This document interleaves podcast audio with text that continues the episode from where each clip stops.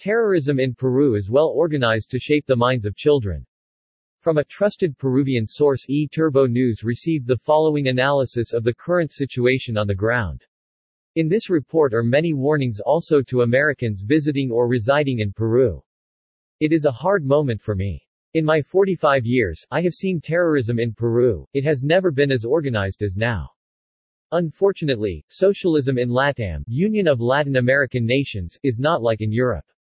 Social welfare in Peru is often financed by drug traffickers, illegal miners, and corrupt regional governments. Venezuela and Mexico are firmly narco governments and have an increasing influence in Peru.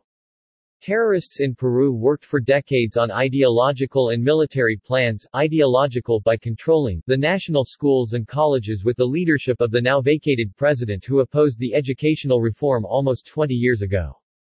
They generated a national mobilization with all the public school teachers who were in a situation of comfort. They refused to receive training to improve educational quality for fear of losing their jobs if they did not pass the evaluations that would stop them from demonstrating their inability to teach.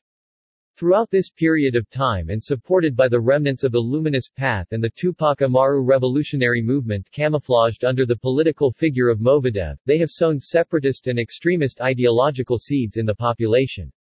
Additionally, Peru has 1.5 million Venezuelans living in the country. This fact positions us as the second country with the highest number of migrants in Latin America. Among all this mass of people, there are good and bad.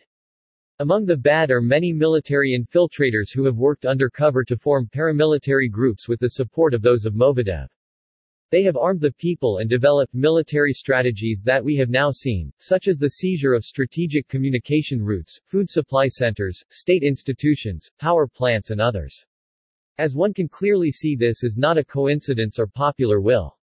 They have taken advantage of educational gaps and inequality to convince the population and young people, they have bought the media and extorted civil associations with threats of violence to generate what we are now experiencing. The 21 deaths that have occurred in these 10 days are the result of these harassments and the not casual irresponsibility of their leaders. There are 15-year-old boys among the dead. What idea do they have about politics? Zero. In Peru, in that manipulative desire of a right wing, that is also selfish and oligarchic, and with the left co-responsible for this current situation. It's directly responsible for the country's socio-economic gaps. They removed philosophy, civics, and political sciences. So, what ideas can Peruvians develop about politics, democracy, justice, etc.? These ideas derive from critical thinking, and we have been trained to be automatons.